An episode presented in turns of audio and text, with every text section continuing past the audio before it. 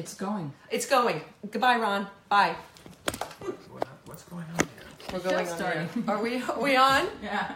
Hello there. Thank you, Ron. Oh, thanks, you Ron. Sorry, Ron. Hi, I'm Vicki Abelson, and this is The Road Taken, and I'm sorry we're coming to you a little late. We're having some technical difficulties, but, but there's nothing like restarting the iPhone 10 to get it rolling. We're here in the home of filmmaker Are you Henry sure it's working now? It It's is working. um, all right, I'm We've gonna- got Marty I have and to- Ross I and have to Penny. I need to see the. I have to prove to Henry. I still don't understand the concept That- of it being live. Here It's we are. live. See, we're Diane live. on. There we are, right there on Facebook Live. Yes, there. That is you on Facebook. That- and that's me us right there. Okay, Ross I is believe it on. now. So hi Ross. So everybody, I'm sorry that we're we're a little late getting to you, but we we we are out That's on bad. remote. This is this is live. That's good. See, this proves that it's live. This proves that Makes- it's live. This really makes validity that we're not doing some number about oh, we're pretending to be a live show. That's right. We are an absolutely right. live show. And with me is Henry Jaglom. I was going to say filmmaker, but he's so much more than that. Henry is an artist. He was an actor. He's an author. He's a screenwriter. He's a playwright. He's he's. But the best thing for me about Henry is not just the fact that he put me in two of his movies, but the fact that he has the greatest stories. I don't want to give him too big a build up, but he can't disappoint. No, I won't disappoint. He cannot disappoint. I promise you I so, so all right. So to to get everybody's feet wet, to, to, to, to jump into something really juicy, Yeah. let's talk about the Monkees. Oh God. Come on, Henry. This I've got nothing to do with the Monkees. I just happened to be around in the same group at BBS when Bert Schneider and Bob Rafelson produced the Monkees, and I happened to be there when they were casting, and I, they happened to ask my opinion uh, because I was part of the small group that was making some kind of. They, Bert and Bob were making the decisions, right. and they asked, "What do you think of this one?" And I said, "No" to one person, yes to somebody else, and and I brought them um, Davy Jones, who I knew from Broadway because he had I had been I had been spending time with Georgia Brown was a lady in my life, the old, the older lady in my life, and um, uh, he was in in uh, uh, what was the play? Oliver, It was in Oliver with her on Broadway, we which were- I saw when I was nine, my first Broadway show. oh, it was your first It, it's show? the reason that I wanted to be an actress. Oh, I saw nice. that, and it So you saw changed my. Georgia. I saw Georgia. Uh, you were nine. That's I was nine. That's very disturbing. While you were nine, I was with Georgia Brown in a in our You were with her while she was on Broadway. yeah in a romantic uh, yeah. So it just shows you that you and I aren't the same age like you claim we are. You're very nice to do that. Um, But I am wearing, but I am were wearing, a scarf, Yeah, in that's a- homage to Henry homage, because uh, because I'm a scarf freak. He's a scarf, and I'm sweating, but I'm doing it anyway You because should I, worn a chiffon or silk, a I, lighter sh- scarf. I know I needed a lighter scarf. You've got to learn about scarfdom. you know? So, so, so, so Henry said I had nothing to do with the Monkees, but meanwhile, he's the one that introduced them to Davy Jones. So yeah, but that's, that's, not. But I'm, but Bob Rafelson created Yes. the Monkees and did all of the creative work, and the various directors, Jim Frawley and the others, you Mm-hmm. know, directed them.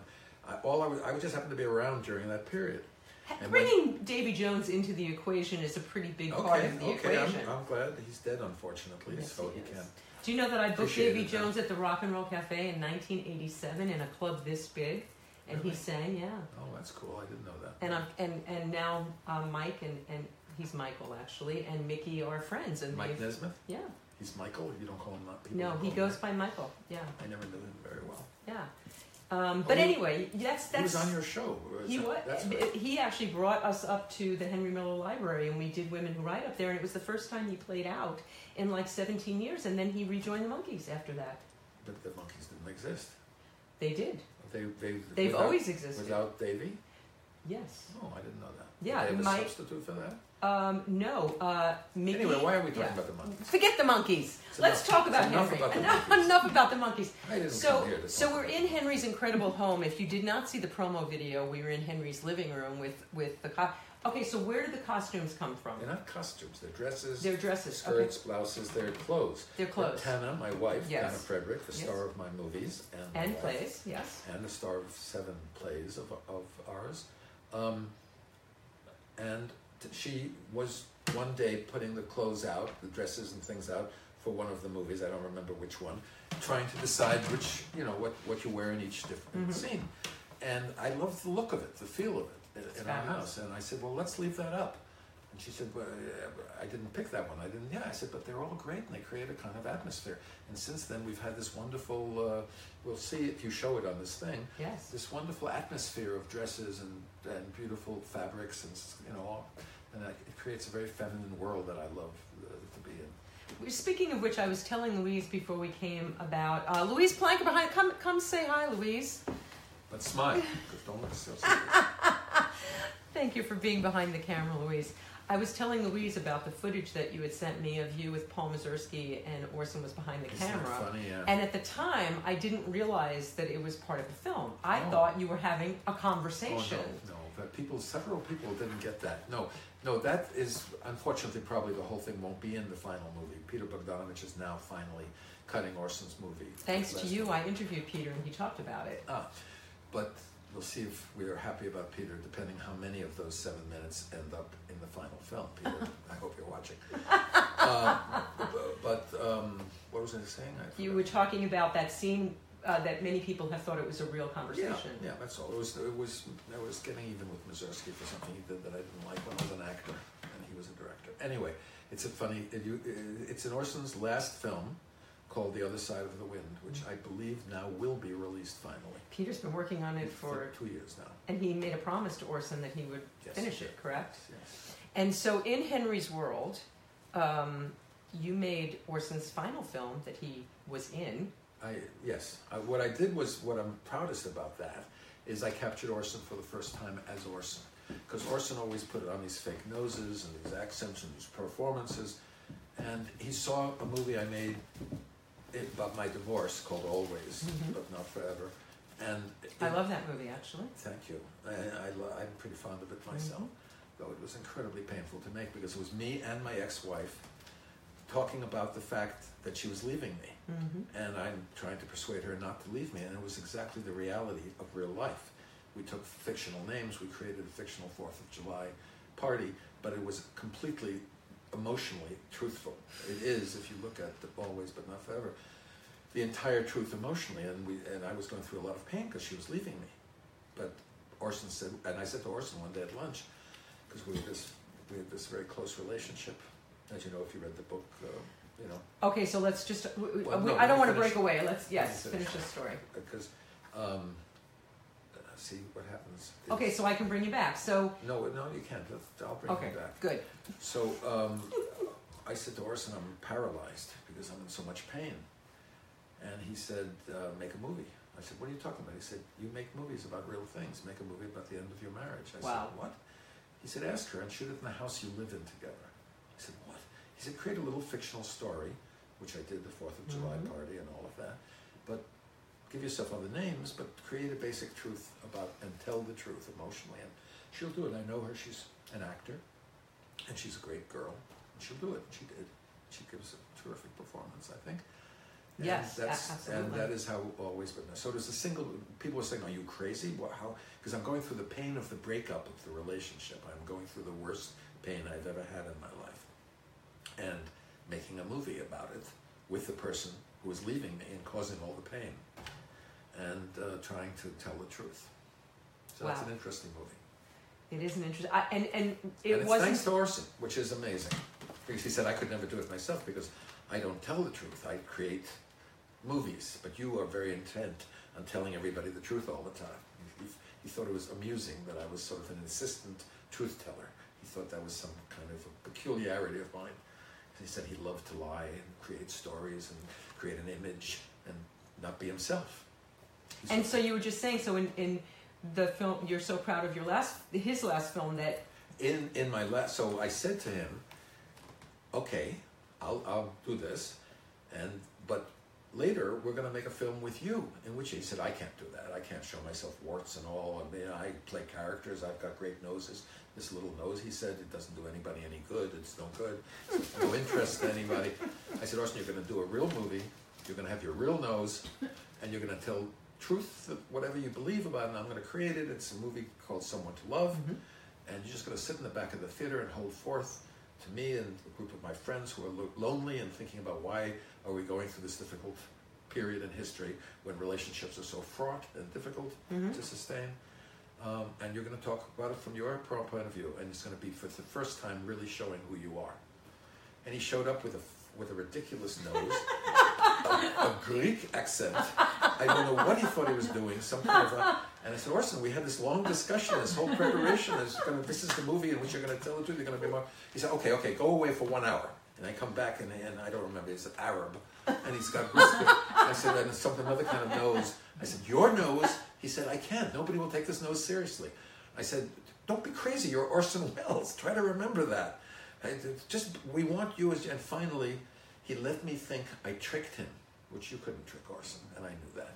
But he let me think I tricked him into doing the real, getting him on film, and I do at the very end do a trick, because at the very end, Orson felt that a fat man should never be on film, because and should never laugh on film. Sorry, because laughing on film is very unattractive for a fat man because you know he didn't appreciate Sidney Greenstreet, for instance, who I loved, and you know all of that. So he never would be on laughing on film.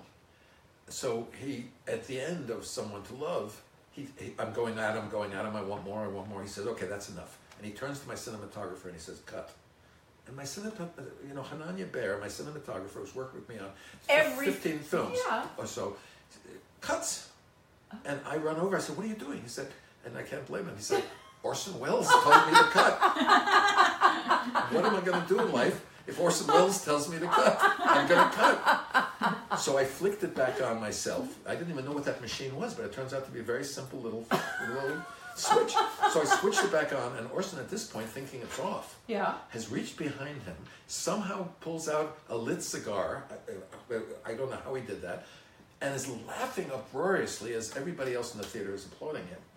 And that's what I used at the end of the movie. The laugh that if he had lived, I would never have been able to put in the movie because it's him laughing, and it's the most wonderful, all embracing, and it's and he gets the last laugh on all those people who made his life so difficult and all of the all the problems he had, and it, it, and it gives me goosebumps even as I'm talking about it. It's it. giving me because- goosebumps too. because uh, and every time I see that section of the very end of the film, and he thinks the camera's off, and it's so charming, and of course it's the opposite of what he thought it was. The most warm, embracing laugh, and uh, uh, he was such a. I mean, I really loved this man. So uh, it was it was a wonderful thing to to, to sneak up on him.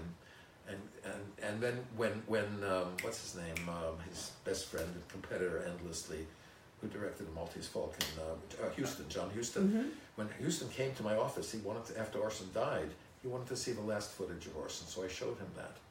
And he said, he's laughing. He's laughing on camera. He never let, he would never let us show him laughing on camera. And he was crying, John Huston. It Oh. was, it was, the whole thing's very big. And and Orson was also in your first. My big- very first film, A, A Safe, Safe Place. Place. Yeah. Okay, so how, how before we get to a safe place, how did you meet him? My friend Peter Bogdanovich, Mhm. I knew him. How did you know Peter? Peter and I knew each other from New York when he was programming the New Yorker Theater, I think it was called, with old movies, and we got into fights because he thought the great old movies were these westerns by John Ford, which I thought were terribly boring, and I thought the great movies were being made in Europe in the '60s, you know, uh, by Fellini and and you know in, in, in England and in France and Italy especially, and he wasn't interested in any of that. He was interested in the movies of, of the past, and we were friends. And at this point, when I got to make my first movie, I wanted Orson in it. Mm-hmm. And so I went to Peter, who I knew knew Orson, and I want to meet Orson, so he arranged it. So I flew to New York. I go to the uh, whatever floor that was at the, at the Plaza Hotel, and he answers the door. And he's in purple silk pajamas, this big, gigantic grape, you know, just huge round thing in silk pajamas. He says, "What do you want?" At the door, he doesn't say, "Come in." He doesn't say, "Who are you?" He said, "What do you want?" I said, "I'm Henry Jaglom," and he said, "What is that supposed to mean to me?" Oh. And I said, I have an appointment to meet you. He said, You don't have any appointment. I said, I do have an appointment. Peter Bogdanovich arranged it. He said, Well, I don't I don't know. What, what is it about? He said, I said, and I'm still standing at the door. I said, May I come in and sit down? Give me one hour and I'll tell you what it's about. And he let me in. And I talked and I talked. And he said, I'm not interested in doing this. And this is your first movie. Why would I do it? And I said, Citizen Kane was your first movie. You're telling me first movies are somehow a negative thing? What, what do you? And we got into this whole thing, and I was surprised. He was surprised by how strong, Bold? bold and strong I was Mhm. in relation to him. And he said, "You know, you remind me of me. That was the nicest part of it. Wow. And he said, but I'm sorry, I just don't, you don't have a script. I said, but I'm not going to write a script for a character if I don't think you're playing it. Why would I write it? To you? If, if I know it's you, I'll write the perfect part. And he said, uh, and I started selling him on this wonder rabbi uh, who is in Central Park and blah, blah, blah, blah. And I finally said, uh, and he makes some, he makes the animals in the zoos disappear, but then finally he realizes what he has to make disappear. And Orson says, what? I said, if you want to know that, you're going to have to do the film. and he said, he said, like this, he thought, he said, can I wear a cape? and I knew I had him. I knew I had him. Oh, and who else was in that film, Henry? Tuesday Weld? Was it her debut?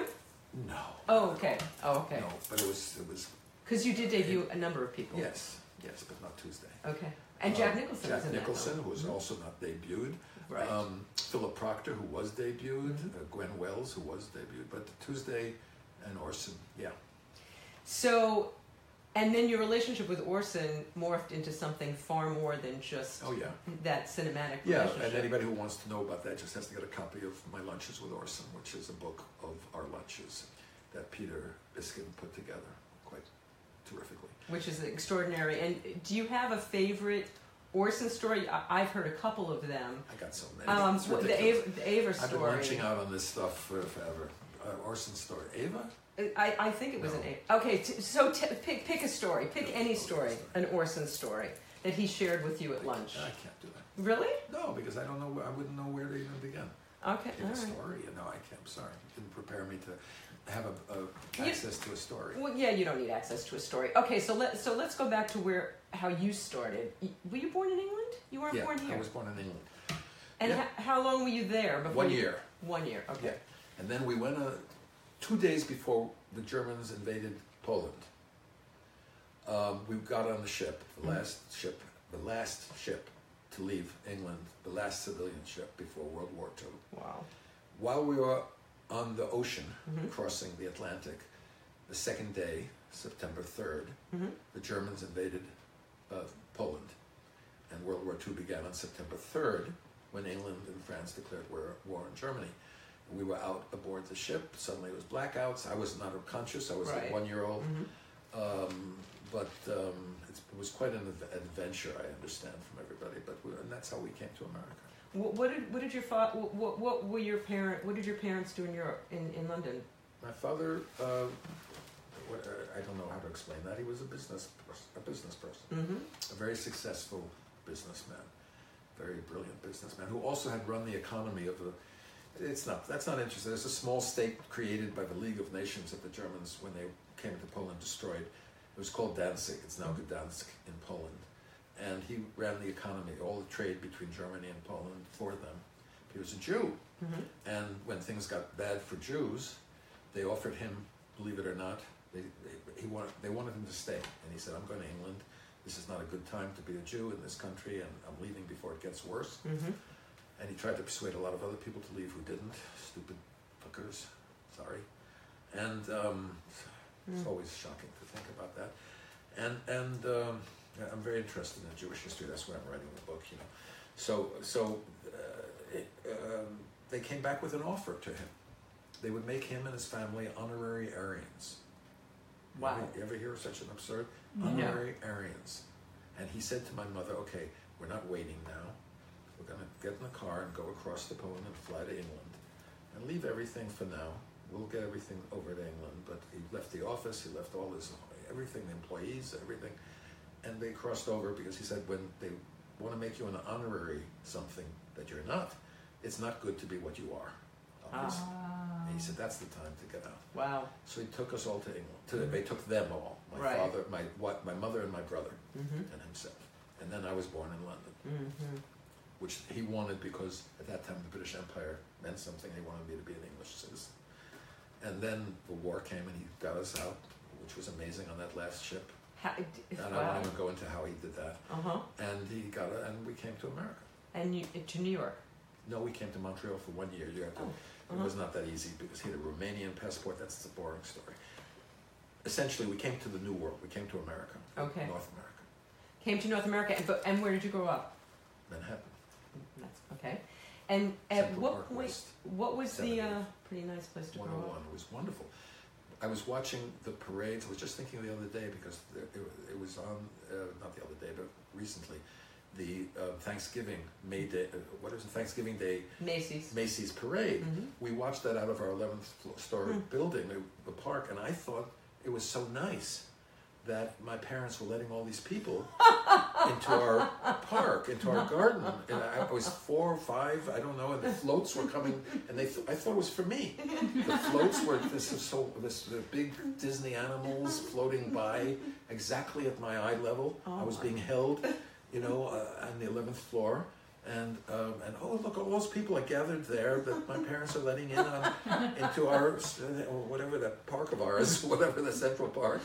It was an incredibly. Uh, I remember so vividly seeing those uh, two or three years. I didn't quite get the fact that those there was a separation here. So Um, I think that create. By the way, that helps create a fantasy life. That ha- helps create a kind of unreality reality, which affects you later on in creativity, making movies or plays or whatever you do.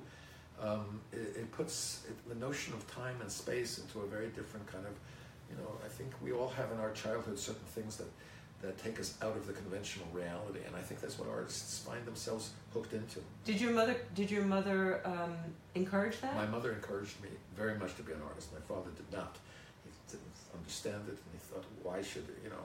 I should be like every Jaglom had been, a businessman. So, hmm No, she was very encouraging. Yeah, And so, but I what, never got to tell her that I thought hanging me out of the window on those Macy Days parades were part of the DNA, part of what happened that encouraged me to create the films and even the kind of films, uh, you know, that I do make about people and human relationships rather than about spaceships and aliens and was, do you think it's because of your your films are you are very sensitive to women? women-centered. Yeah. Yes. Yeah, that's because of my mother and her friends, her lady friends.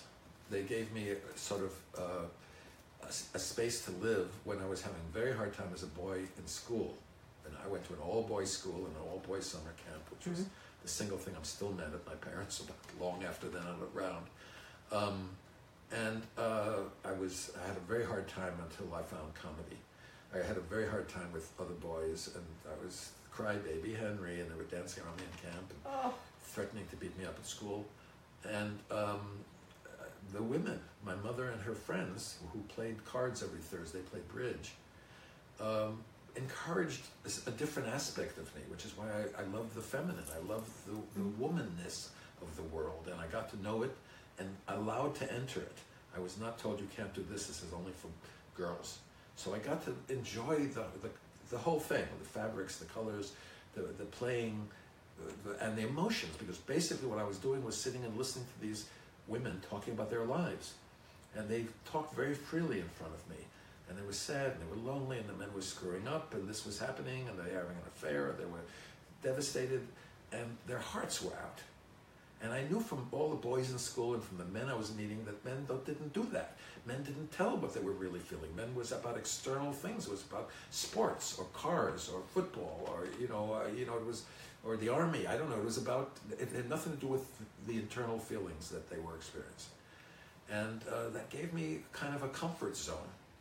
That when I started making movies, I thought it it's boys still and boy baby men in Hollywood who are making these movies Mhm. and they're making it for other boy babies. And there aren't really women in these movies going through their real lives. They're, they're reactive parts of men's lives mostly. And, and I determined that if I could get to make my own movies, I would make them about women's lives as much as I possibly could and about the truth so that women would feel less alone and less like they were going through something that was making them crazy because the, you know it was it, it just to show the truth of women's lives on film in many different aspects and that's why films like Eating Eating, shopping, Baby baby Fever fever, and shopping and- yeah, the and so M word. I mean, Yeah. yes, you've absolutely honored that, and your films are filled with women. All Yeah. of your films. and discussing issues related to women's lives Mhm. and it, it was so lacking you know and it, it was very important I felt and uh, my mother made that I think impossible for me And she lived to see that. She lived, yeah, but she lived. She didn't live to see, unfortunately, uh, when it really started getting getting popular and good. But what she did see, the last film she saw was Always, in which my then wife leaves me, and uh, after the movie, I said, "What did you think?" And she said, "Well, I had a hard time because you know she's Hmm. leaving you, and she in real life she'd let, and I, I just I don't know." And then she paused and she second, and she thought, "You know, I thought during the movie, if this were thirty years earlier, I probably would have left your father." So the movie got to her, Wow. and she acknowledged, Wow. she acknowledged it. Sam is calling. Yes, um, my daughter is in New York. She just saw Waitress tonight, Oh. and she's at Tisch in, in NYU. oh, my daughter went to Tisch. Wh- Which studio was she in? What studio? I don't know. What Uh, that studio. means. My, Samantha's in Atlantic Theater. They have like different Lee Strasberg, Stella Adler. Yeah. Lee Strasberg is now at Tisch. Well, he they have a studio That's so ridiculous, but I won't go into because. I know you started at Strasberg. And Lee Strasberg was, this, you know, Orson, Orson and Lee Strasberg are the two most influential people in my life. It was great to listen to at the Actors Studio twice a week. I just, you know, even I, I fell asleep many times. He was boring. really? But always inside of it, there was something said that like changed your life. Once, at least, each each time, Lee. I did these drawings of Lee. Did you see those? I haven't seen those. and like uh, and at talking in- at the studio, um, he was something. He, he was a huge influence also. How did all that start for you? So, so you were listening to these conversations. You were allowed to feel your feelings. Yeah, and I was to, allowed to know that feelings were good, that feelings were were and, and that self involvement was good. Did your father never tried to squash that? No, that's the great thing about my father. That's no, pretty terrific. didn't at all. He he he knew that I was somehow enjoying this incredibly complicated relationship, whatever it was. Mhm. It didn't seem complicated, but it was unusual for a boy. hmm Um, I love the world of women. I loved everything about their, their lives and, their, and, and listening to the, what they were concerned about. And it, was always feelings, and I knew I was full of feelings. So feelings were life. And men, boys, they weren't dealing with it, as I said. No, my father was wonderful in the sense that he never tried to um, change me in any way. So that enabled you to not have shame. No shame. That's the strange thing I hear from all of my, so many people who are close to me. It's hard for them to believe when they get to know me. I've never experienced. I don't know what that means. Shame. I don't know what it means to feel shame. I don't understand why you people are suffering shame. I can't get it. Well, that's having pretty fabulous parents. Is that do- it? I, I do believe that's what that is. Okay. I, I believe that's what it. He didn't that seem. is. Fa- he's just. He was. He was tough, but loving. Very, very loving, and it gave me a very secure feeling in life. His, his Mhm. existence, his power, Mhm. and his. Uh, but he didn't. And he didn't interfere with what I was getting from my mother, which was to me a much bigger gift. I thought, Mhm. but I realized he gave me the stability Mhm. to enjoy that gift, not be neurotic about it somehow. You know. So, at, at what point? When did you like your earliest memory of what Is I this want what to we be? should talk about? Shouldn't we be Yeah, talking no. about the movies? Okay. No, no, no. This is good Okay. because what this show is, Henry, the road, the road taken, is basically how you did what you do, because hopefully it will inspire and encourage Good. and, and give Oh, tools to people who are seeking. Okay. So, so when you, what is your earliest memory of when I grew up? I want to be. I was nine years old, Hmm? and I, it was it was before television, or at least before we had a television. Okay, So radio was what right. where you heard uh, Bob Hope and Mhm. where you had Jack Benny. And then one day I heard Lux presents live from Hollywood, Lux Radio Theater of the Air. And I don't even remember what the play was that they did on the, on the radio, but it was from live from Hollywood.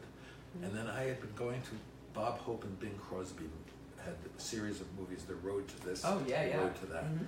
And I told my mother at that, I'm going to Hollywood, I'm going to make movies. She said, What are you talking about? Eat, eat your soup. You're nine. what, I was nine. And I said, I'm going to Hollywood, I, you know. You know, I had a strange sense of things as a child. She found a postcard which she showed me. She had kept it all her life.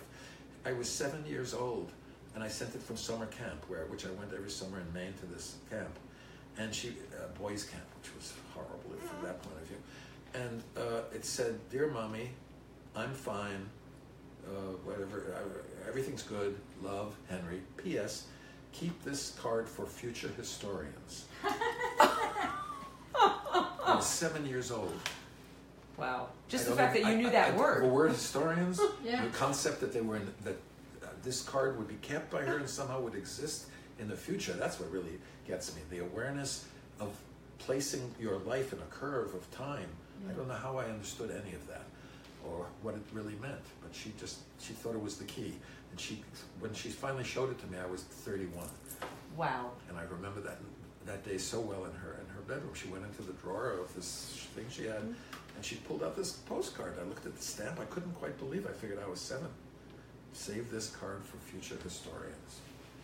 So it gave me a pretty exaggerated sense of myself, I must admit. Um, and uh, that has not always been the thing that everybody's loved most about me. um, because it, is, it has created a certain arrogance, I suppose. I try to temper that arrogance, hopefully, with su- sufficient interest in other people's arrogance, and I want everybody else to be arrogant too.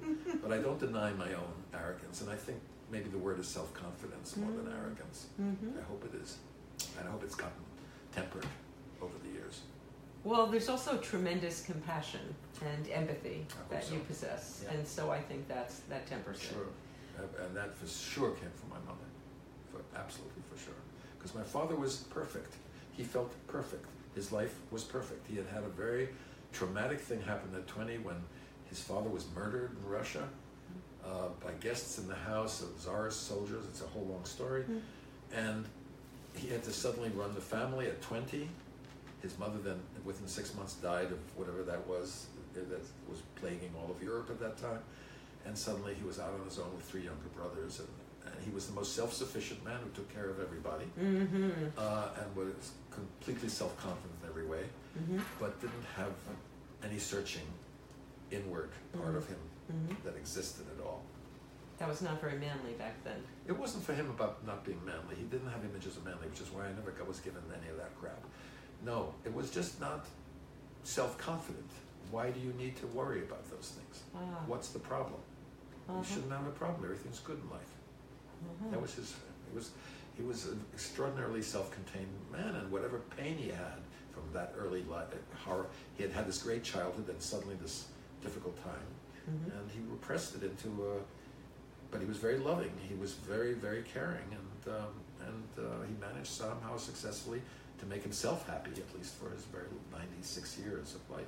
Wow, that's a lot of longevity. And worked to, walked to the walked to his office every day till 95, about at least a mile through Central he Park. continued to work until he was 95. Yeah, absolutely. Run run his world with all his employees. Yeah, Wow.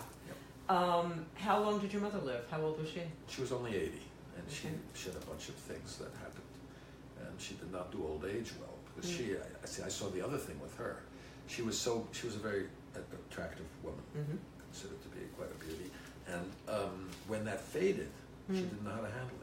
She did not have the inner resources. That made me even more compassionate to what women go through because she had been so successful from being a hostess, from being a beauty, Mm. for being a flirt, for you know just all her charm. Mm. And when that exterior started, as inevitably it does, fading, Mm-hmm. she did not have the resources. And she could have been a wonderful writer, for instance, Mm-hmm. which she had wanted to be as a girl, but she was told that in her class you don't do that. You just get married, you become a hostess, give to charity, and you know, and then give parties basically and have affairs. Because she was upper class.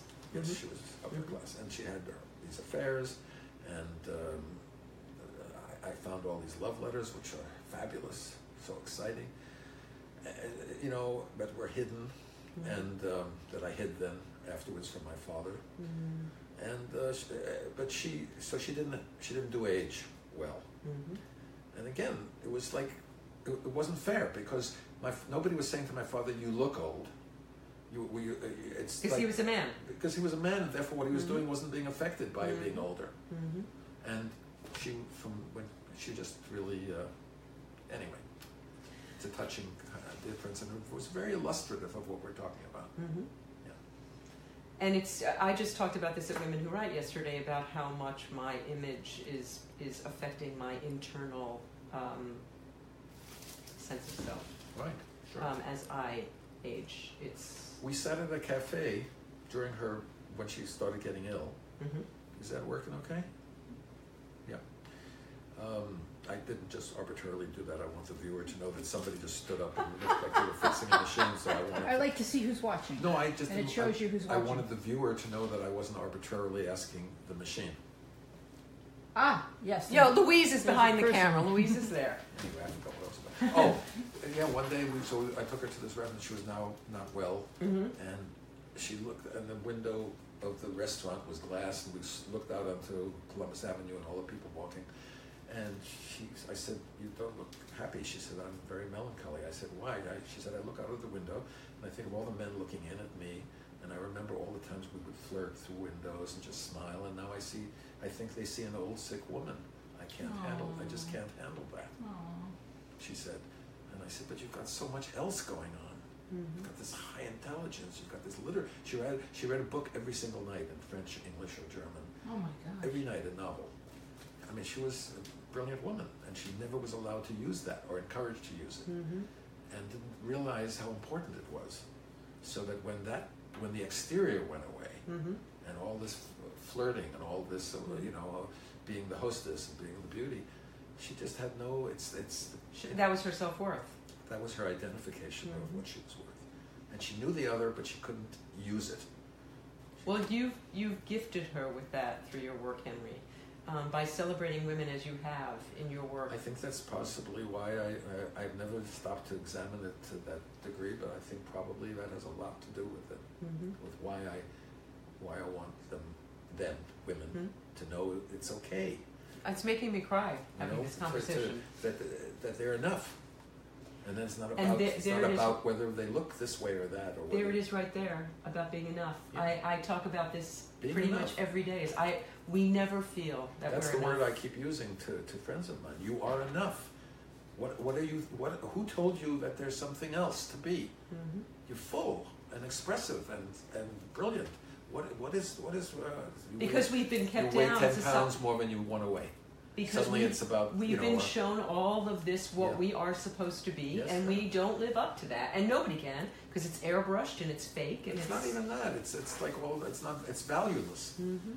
It's it's it's demeaning and it's it's just. Uh, and um, I don't think that's changed as much as people like to think it's changed. It I think the messages women are still getting Mhm.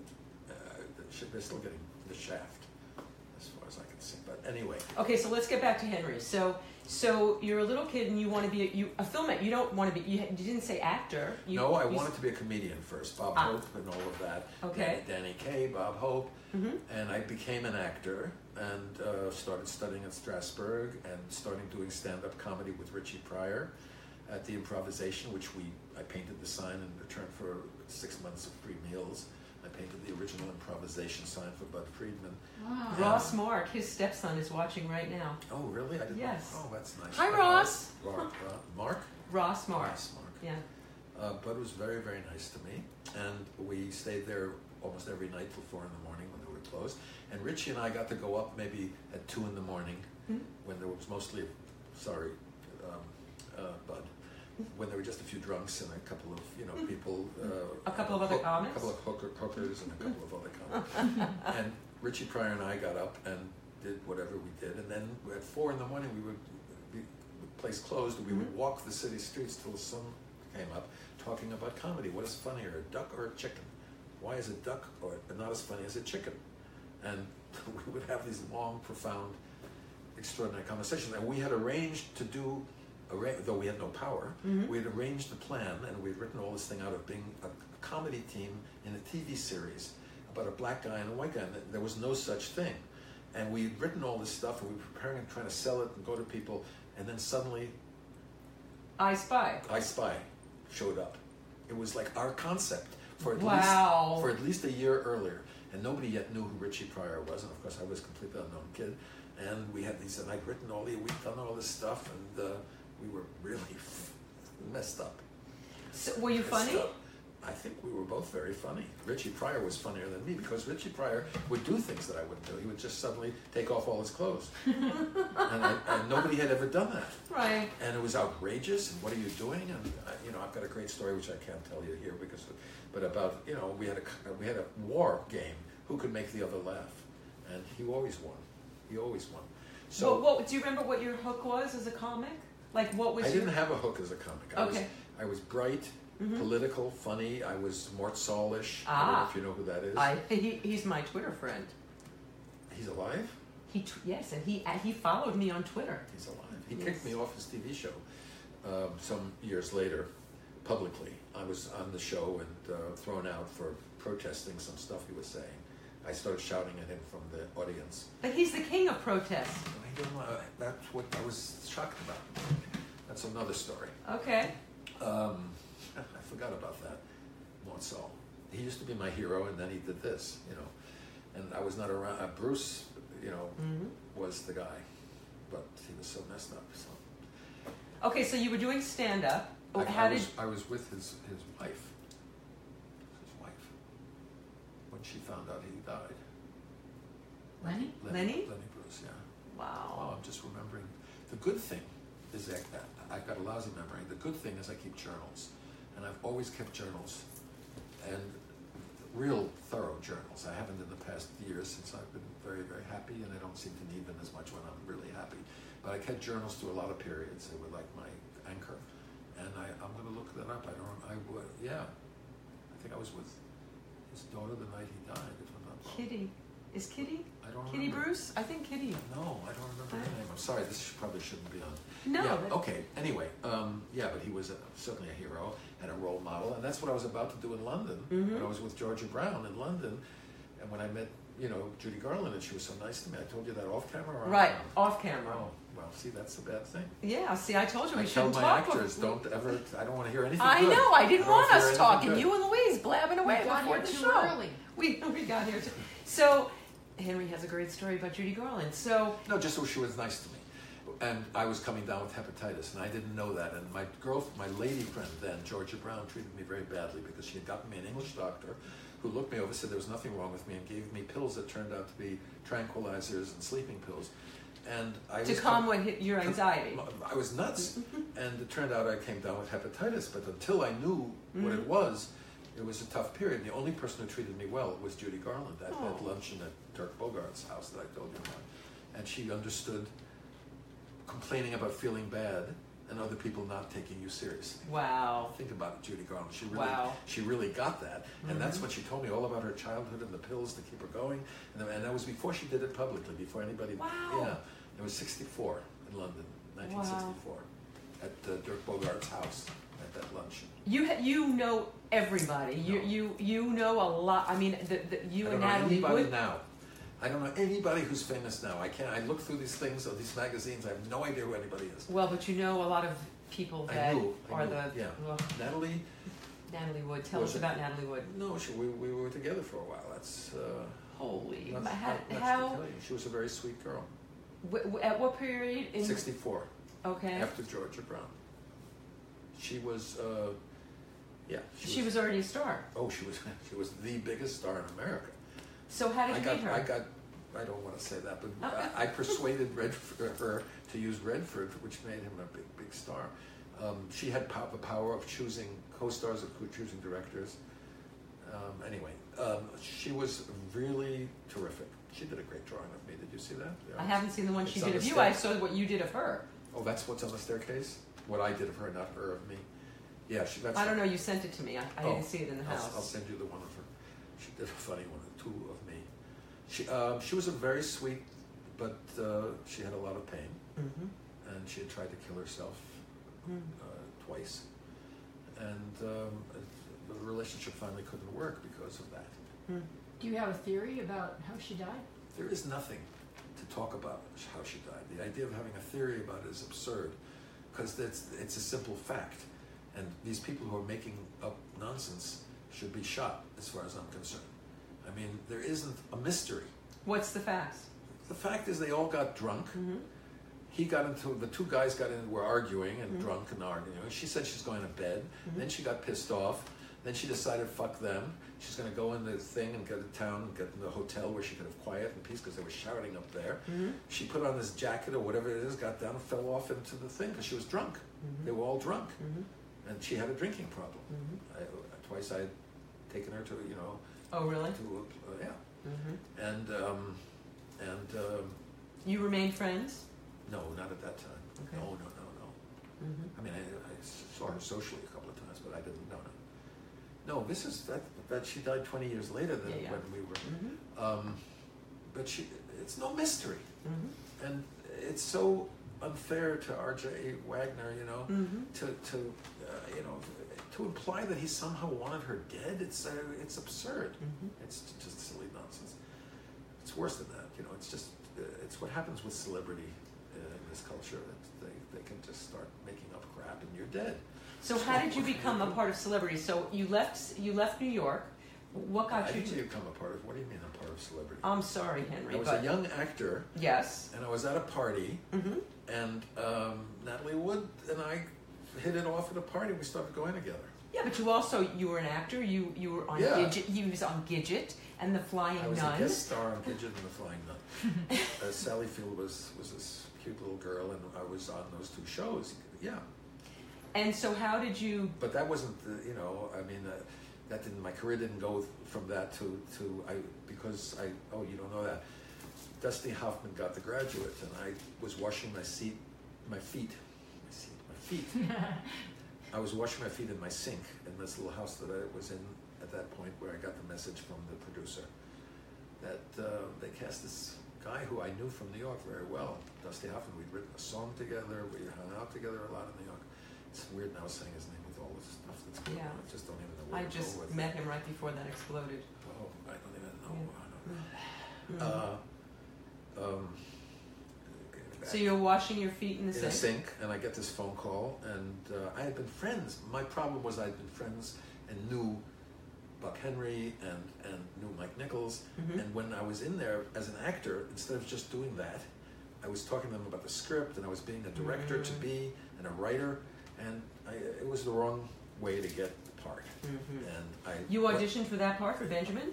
I'm saying that when I got the phone call saying I didn't get the part and Dusty Hoffman got it, I said I'm not going to be an actor anymore. I called up what had been my agent. I said I'm through as an actor until I can put myself in my own films. I'm going to start directing, and uh, I, I, there's no power here, and you can't endlessly be sitting here waiting while you're washing your seat in the thing, in a, your feet in a sink. I seat in a sink.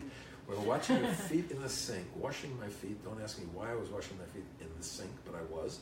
And suddenly get a phone call, and then you're so vulnerable as an actor you're waiting for that phone call, and it tells you that this guy you knew from New York, who isn't wasn't nearly as cute as you were, um, and you thought, well, he good for character roles, but I'm, you know, yeah. uh, he gets the part. He deserved it. Look what he did with his career.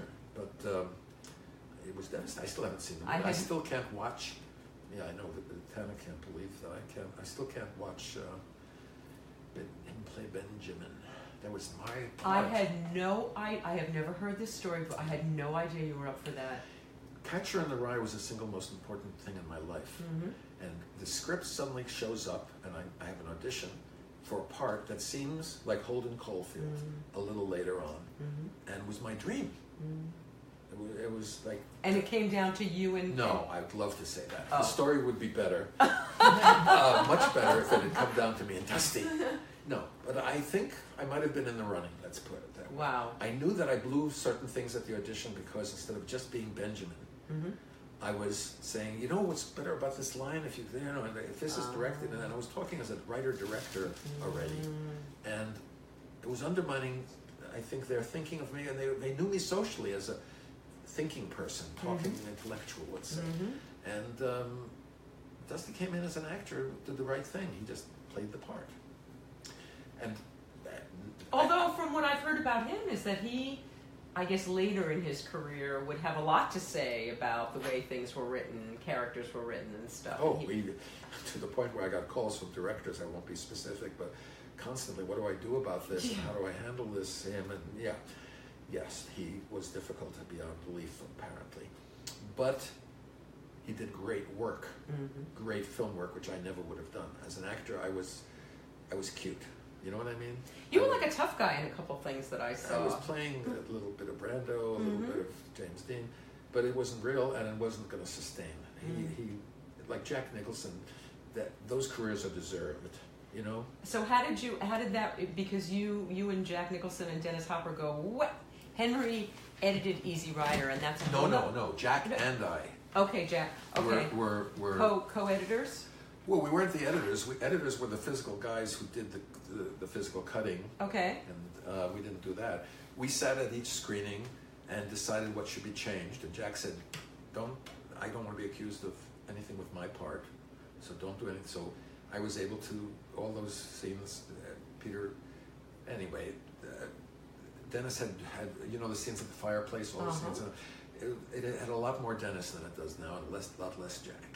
So I was able to help there and other places, and it was the success of that unexpected film because I thought it was going to be a piece of you know nonsense for kids, you know, a bike movie. I was the only one who wasn't high at this at the big screening, the only one in that entire audience. And uh, Dennis had, had a cut that was about four hours, three hours and fifty minutes long, with endless rides and songs, and they were all stoned, and they all thought it was great. I was, I was, I was bored to death, and I, and that's when I said to Bert, you know, and he said, "What do you do about it?" And I said, and I came in and started working and helping them cut that down. And Jack Wow. and I, Jack and I really sat in the joining editing rooms. I think we're we had a lot to do with the success, but it was Dennis's film, very much Dennis's film. But I, I, I think I have. You know, Jack and I went when he when Bert Schneider told him he had to get a haircut for this part because he was playing this Southern lawyer and so on. He didn't. This is who we really were then. He didn't want to get his hair cut because it was you know 68 or 69 and uh, hair was important to us. Yeah. so I went down with the barber shop at Columbia with him to make sure that he really got it short, you know, and I and just never forgot that getting him his haircut, Jack Nicholson, for that part. How, how did you uh, How did you become friends with? with We we were we hung out. To, I don't know people. you were you were already out when you first. I came out. remember exactly how we became Okay. friends. I bet it's not that interesting a story. We, I was at a screening. I had been invited to a screening, and I was two women were talking behind me, and I kept telling them to shut up. And it, they were, and when the lights came up, it turned out one of them was Carol Eastman, who had written the movie that I was seeing, um, Ride the Whirlwind. uh, Jack was in it, Mhm. and I got to know Jack and be very friendly with Carol Eastman and Jack and uh, and you know then Bob Rafelson and Bert Schneider. So um, yeah, Jack and I spent a lot of lot of we. we You were in his film. uh, in his first film. We, we had made a deal Okay. uh, that we would be in each other's first film as a director. And when uh, when his film came around, he gave me that part. And when mine came around, I had this part for him. But by then, he had become a star because it was three years after Easy Rider, Mhm. 71. 70, we shot it in 70, so it was two, two years, I guess, after Easy Rider. He already was getting, Right. um, and he's, and uh, he couldn't afford, I couldn't afford him because my entire movie was, the, it was a million dollar budget. And I think Mhm. that's what he was at that point getting. So he did it for color television. Know, there was a new kind of color television with projections behind. it. I remember it was weird. It's an old-fashioned looking thing now with Mm. color, three color lights projecting behind it or something. And you know, it didn't cost very much, and that he did it for that. He did because we had promised each other we would do each other's first movie. Did you make that same promise with Dennis Hopper? Because you were in his movie as well. Uh, I was no, we never made the promise. Okay. Uh, we weren't the kind of friends I was with Jack. Mm. Uh, we were friends, but Mhm. Dennis was a little nuts always. Jack was not nuts at all. Not Jack was great. Dennis, you know, depended what he was taking. Mm. Uh, no, but we he, we did you know Easy Rider. I mean uh, oh, track the tracks. Tracks. hmm So I remember my own movie things. So how did you segue from being an actor to being a filmmaker? How did that happen? well, I wanted to make films all along, Mm-hmm. but I had tucked that behind the acting thing. Then my washing my seat in the f- Your feet in the sink. seat in the sink. my washing my feet in the sink, getting the phone call, no more acting until I can put myself. So I started. I'd been writing scripts. I started trying to get an agent for the scripts, telling everybody I want. I went to Israel during the Six Day, right after the Six Day War, right at the tag, and I shot a lot of footage. I put together and I showed it to a lot of people. Bert Schneider was one of the people. Mm-hmm. And when they came to certain problems with, with Dennis on Easy Rider, he remembered, he said, You're a good editor. I said, I am. Because what I actually had done was stuck together with scotch tape these little five minute clips on the end. I didn't do any editing. I would run up to the tank to do a close up, and then I'd run way down the sand dune to get the soldiers guy. and, and I didn't know what I was doing. It was called editing in the camera. I Uh-huh. had no idea. So Bert thought that was good editing. I didn't tell him uh, that I didn't know what I didn't know anything about it, and that's how I got the job Wow. he liked that that whole movie of mine, and um, he uh, hired me. He, and then he gave me the break. To make, he was amazing. Then he saw a safe place, which was a very po- if you've seen it, Mm-hmm. it's a very poetic and abstract film. It's Mhm. not a conventional film, and it's not what anybody expected. It's certainly not what the studio, Columbia Pictures, Mhm. expected. And he and the lights come down, and I see he's got tears in his eyes. My producer, and he, he said to me, "It's going to lose every penny we put in it. It's a disaster." But he's got tears in his eyes. And I, I'd been through the experience with Easy Rider where he had we we'd been cutting for I don't know, half a year, three quarters of a year. Everybody's was got involved. Mhm. I, I, thought he was going to tell me we have to cut this and cut that, and this is what I'm going to do. He said, I'm not going to touch it. I said, why? He said, because it made me cry. That's who Bert Schneider was. Wow. And he let us, rele- he let me release the film, Columbia release it, he made them release it as it was, abstract and poetic, and, you, and uh, it was a disaster commercially. And it took me five years to, to get together the deal to get, uh, you know, to make tracks. That's, that's, you know, that he was an amazing man, and he was responsible for everything that changed Hollywood in the 70s. Everything. Easy Rider, Five Easy Pieces, Last Picture Show. Um, you know, he, he gave everybody a chance, Mhm. and he, he was just phenomenal. He was an incredible man altogether. He's responsible for the whole change in Hollywood more than any other individual. You've had incredible mentors. Um, Yeah, I guess he was certainly. He had been my. I know he had been my counselor in camp. He's the one who had tortured me when I would read after dark my comic books, and I had to stand out in the dark holding two rocks while he dribbled water on my forehead. That's the kind of Jewish torture. It wasn't serious torture. It was like Jew, Jewish camp torture. You know, it's like, okay, I'll, I'll drip a little water on you, and you hold the rock, and it's like, oh my God, this is terrible. now go back in there and don't do that again.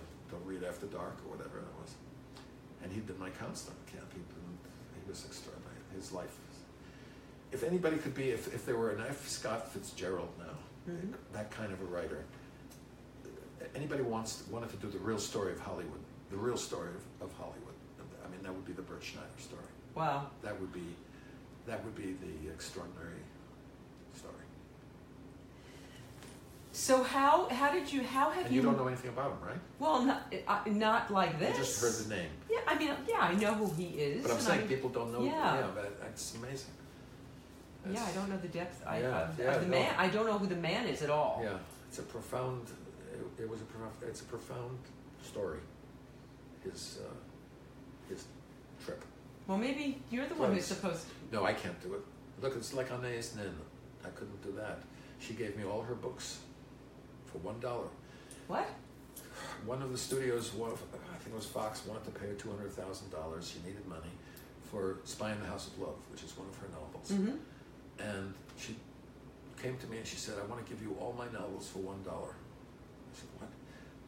But they just offered you two hundred thousand dollars. She said, if I take it, I'm going to be miserable all all my life. They're going to make a movie of it. It's going to be garbage. They're not going to know how to do it. At least I know if you do it because they, she loved the safe place and she's you know she supported the safe Uh-huh. place. She took it under her arm, 16 millimeter to college campuses, and showed it to women. Took my name off, and showed it to women as an example example of the female expressiveness in film, and then told them it was a man.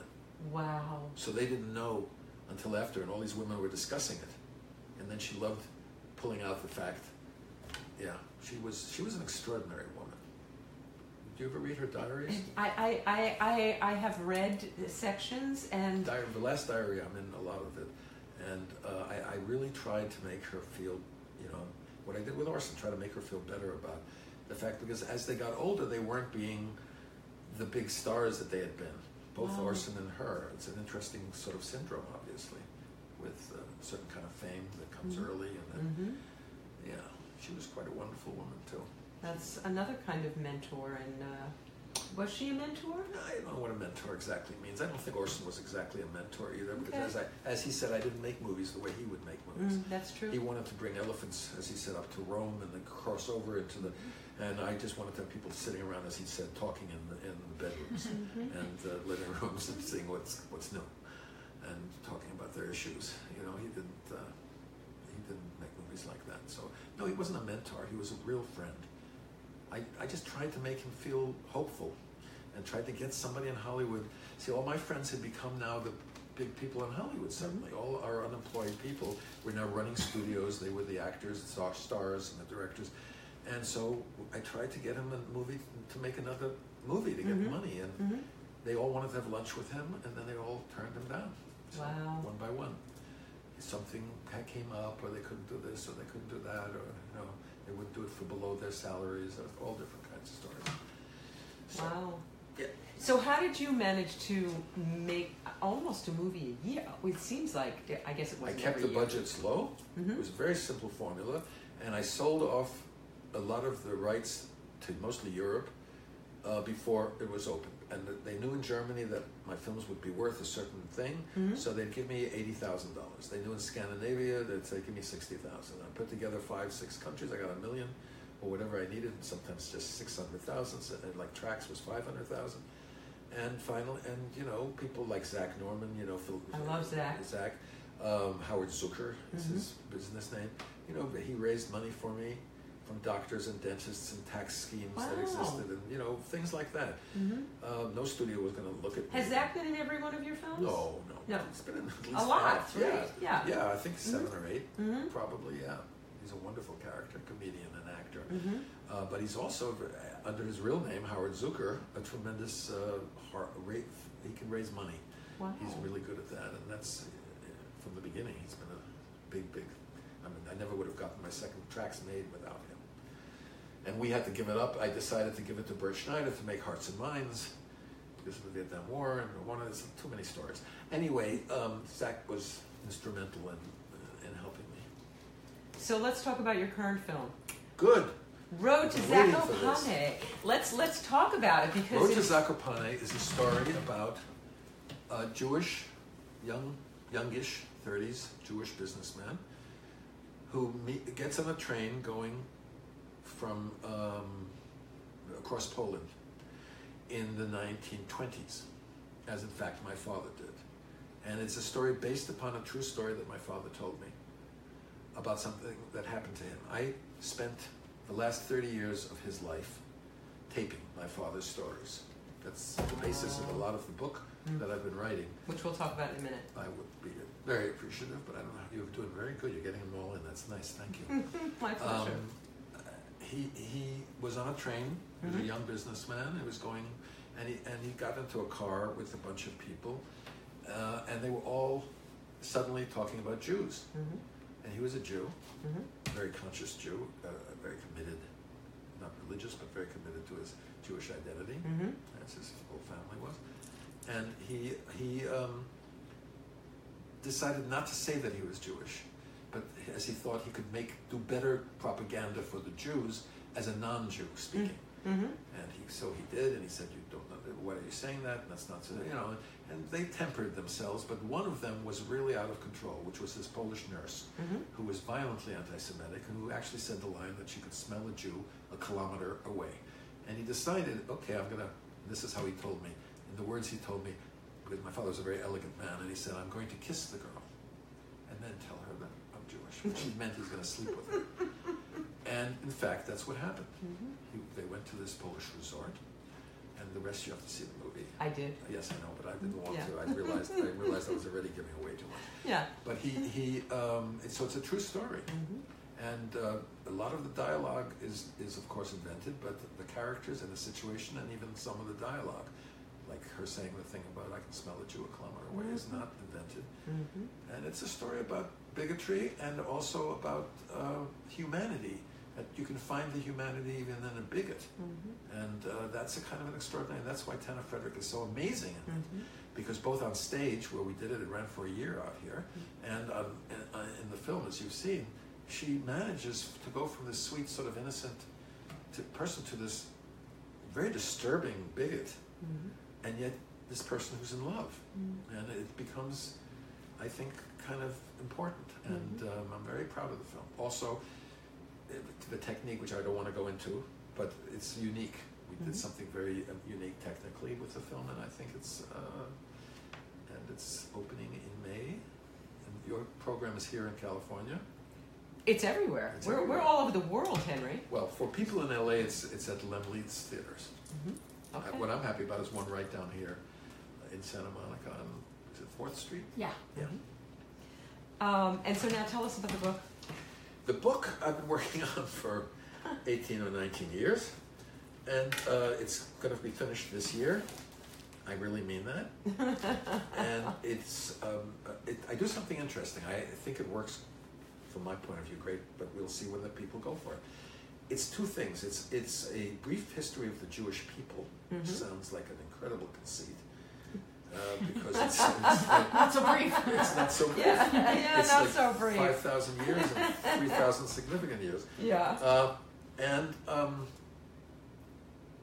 but but and it's only 400 and maybe 30 40 pages and what i did was i used family and it's called that and a, a, fa- a family memoir and a brief history of the jewish people and what i did was i used i'm born in london and i use i talk about being born in london Mm-hmm. and then i use that as the way to get into the history of the jews in england Okay. my father's born in Russia.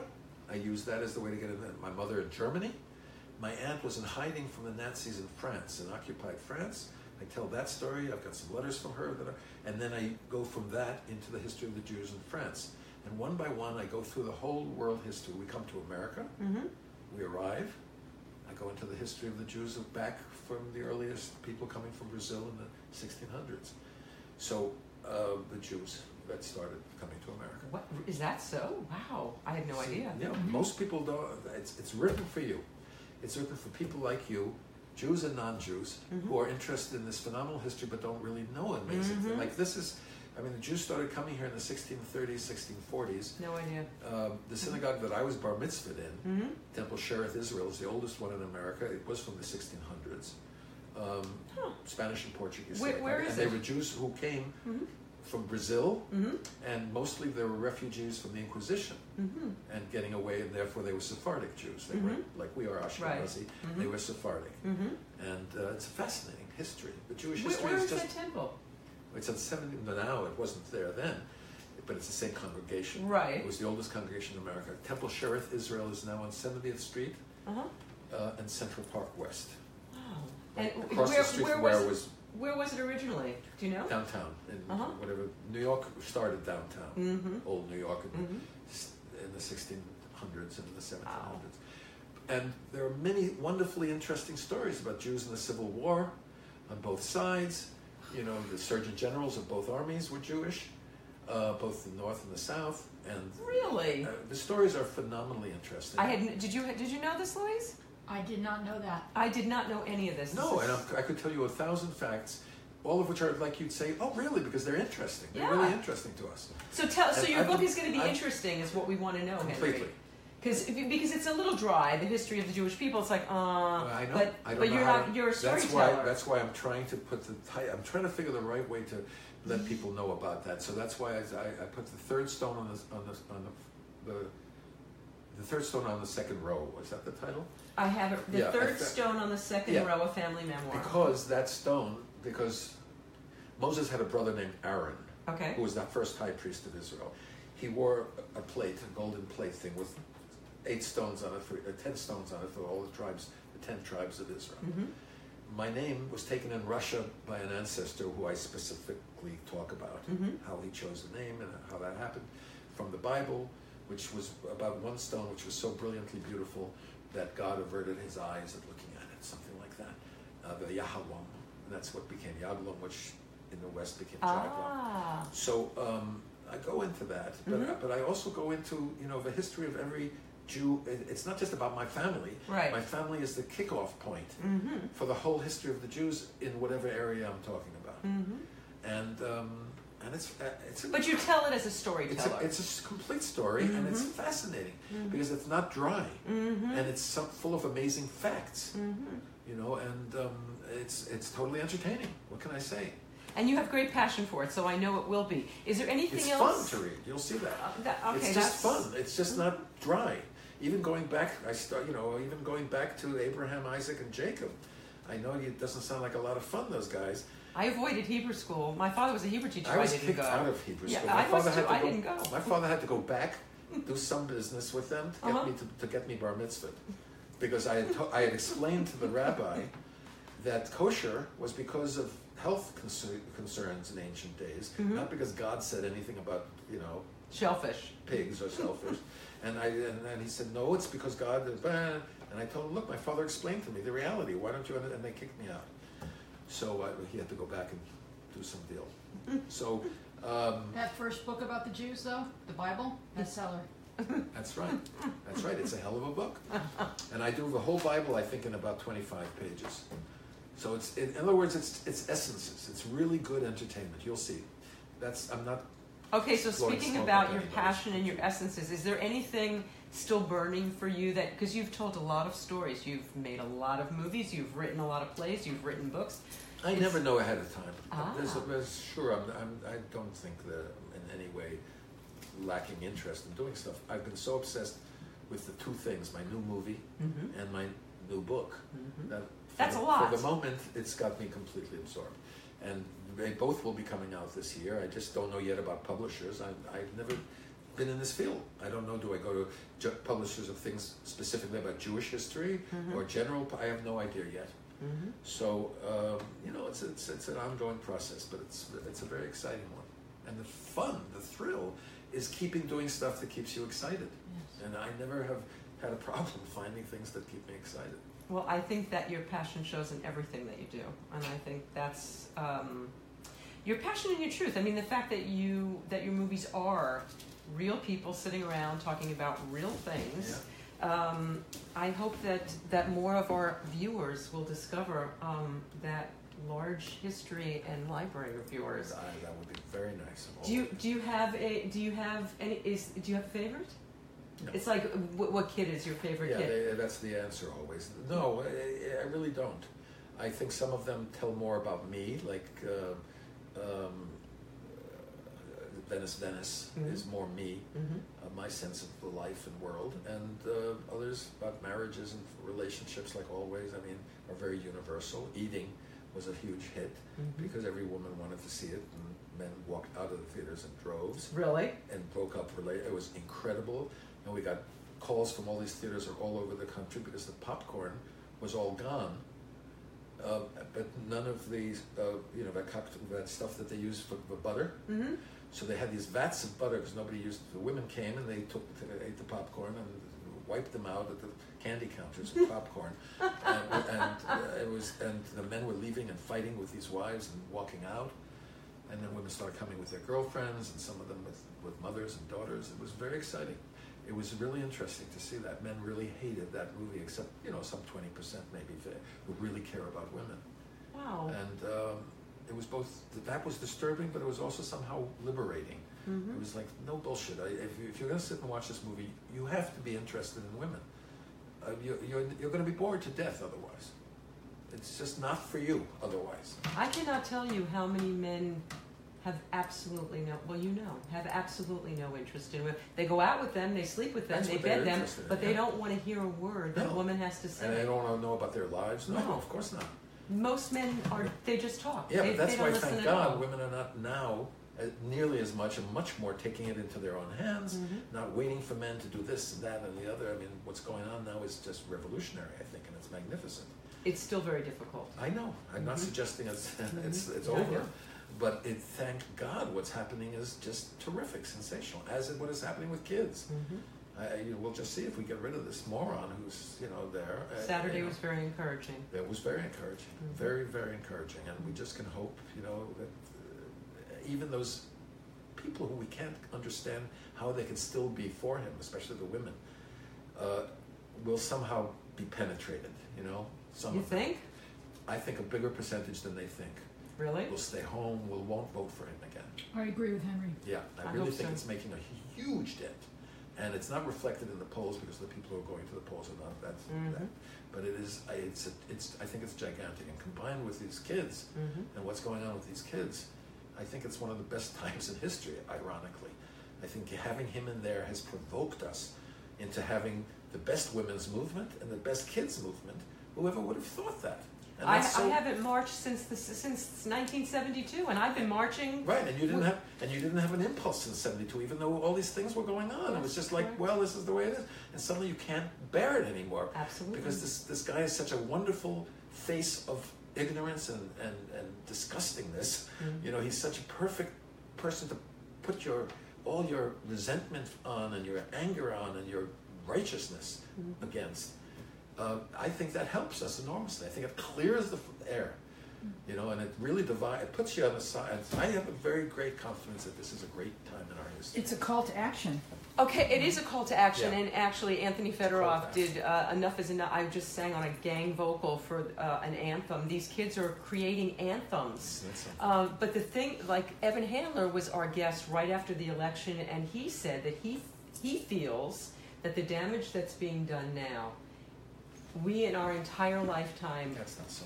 I, I, That's not that- so. please don't let that be That's so. not so at all. I don't know why he says that. Uh, just this weekend, Mueller is doing this phenomenally quiet, solid, endless. He's adding things. That, it's it's brilliant what's going on, and it's on so many levels. It's going to explode in this guy's face. But more important, it, it's bring out. It's brought people from staying home. Mm-hmm. It's brought people from lethargy and apathy. Mm-hmm. It's just changed because it's so hugely disgusting. It is so overwhelmingly it's insane and stupid and, and pathetic and ugly that that that it's, there's no middle ground anymore.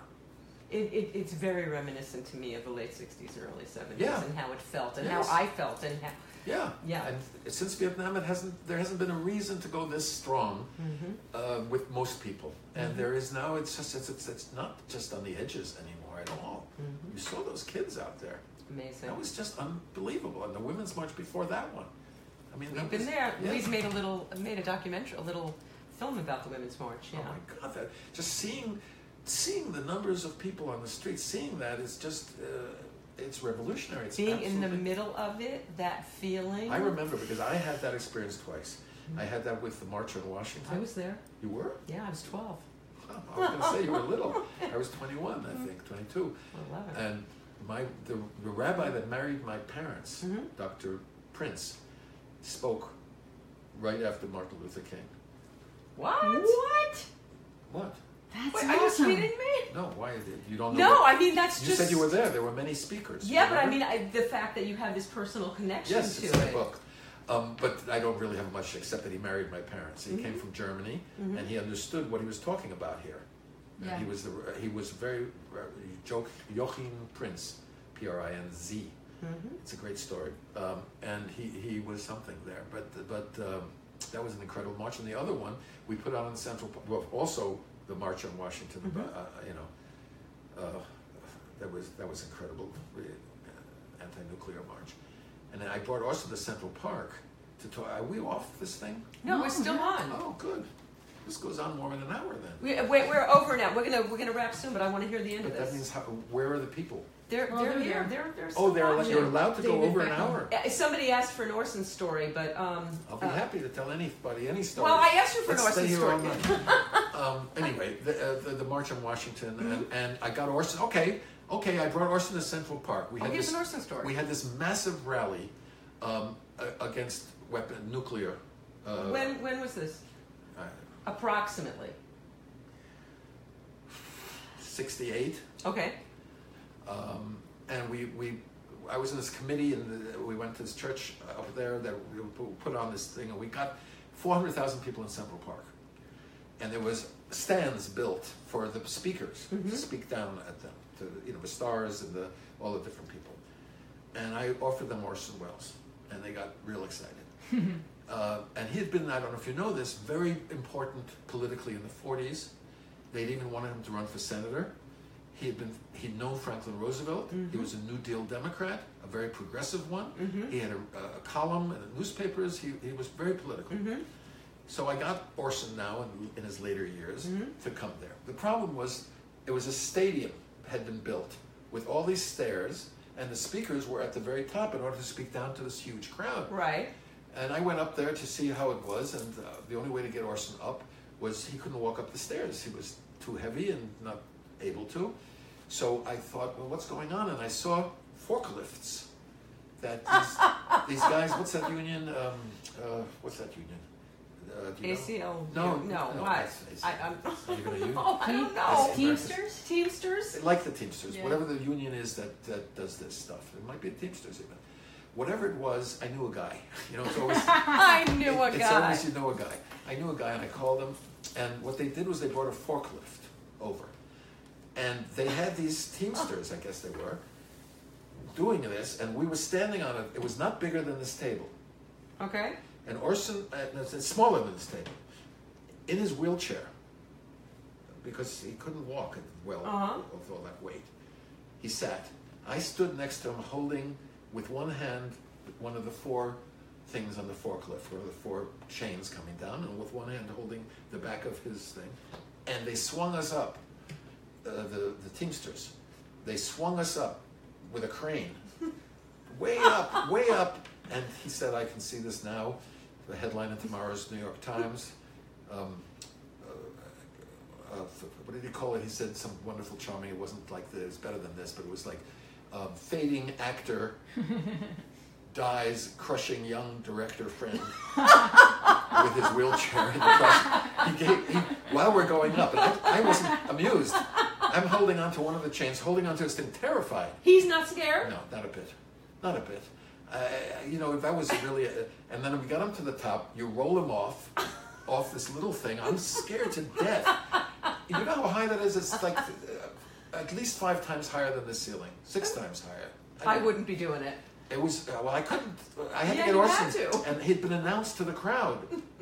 you know, and we had a lot of great speakers, but they really wanted Orson too. Sure. And he, went- he gave a massive speech. It was wonderfully received, and then we had to get back on this thing to get back down. and I, it was the- some of the most terrifying moments of my of my life, but it was very exciting. Yeah. Vicky, I think we have to. I have Okay. to show you Yes. what your daughter's been up to. She seems to have been singing on stage. Okay, no, I, I have to tell. I have to tell you, Samantha went. Samantha Abelson went to see Waitress tonight, and she told me at six o'clock tonight they were doing a karaoke drawing, and whoever they picked was going to get up on stage on a Broadway. St- my daughter wants She to be a picked. Broadway actress. That's what she wants to That's do. wonderful. And she tonight got picked. And she told me what song she was going to sing from Waitress, and Do you I, want to play it? I, I'm not going to play it on the air, but I'm going to play it as soon Oh, as we that's get done. And I'm crying because this is her live stream and she's getting to live her dream. So this is Yeah. a pretty fabulous moment. Yeah, I, Um, I know what you're doing. My, I told you my daughter's getting to let really do stuff, and it's exciting as hell, isn't it? It's really exciting. It's like more exciting than anything in the world. Yeah. Mm, yeah, Yeah. yeah. This is uh, this is. She, I knew she was going to get picked. I knew she was going to get picked. Ah, I just Okay. want to. I want to tell everybody. Have more children. oh.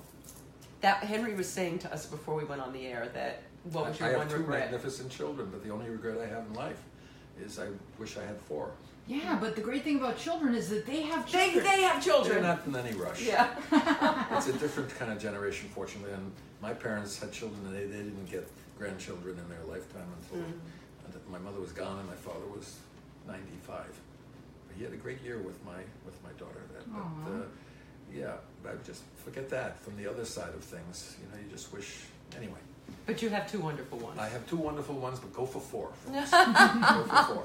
Well, I, I just want to um, thank you, Henry. Um, I, I thank you My personally. pleasure. What could be more fun than this? But thank you. I, I, I thank you, though. Uh, you gave me a gift of being an actress again. You put me in a couple of your You films. good.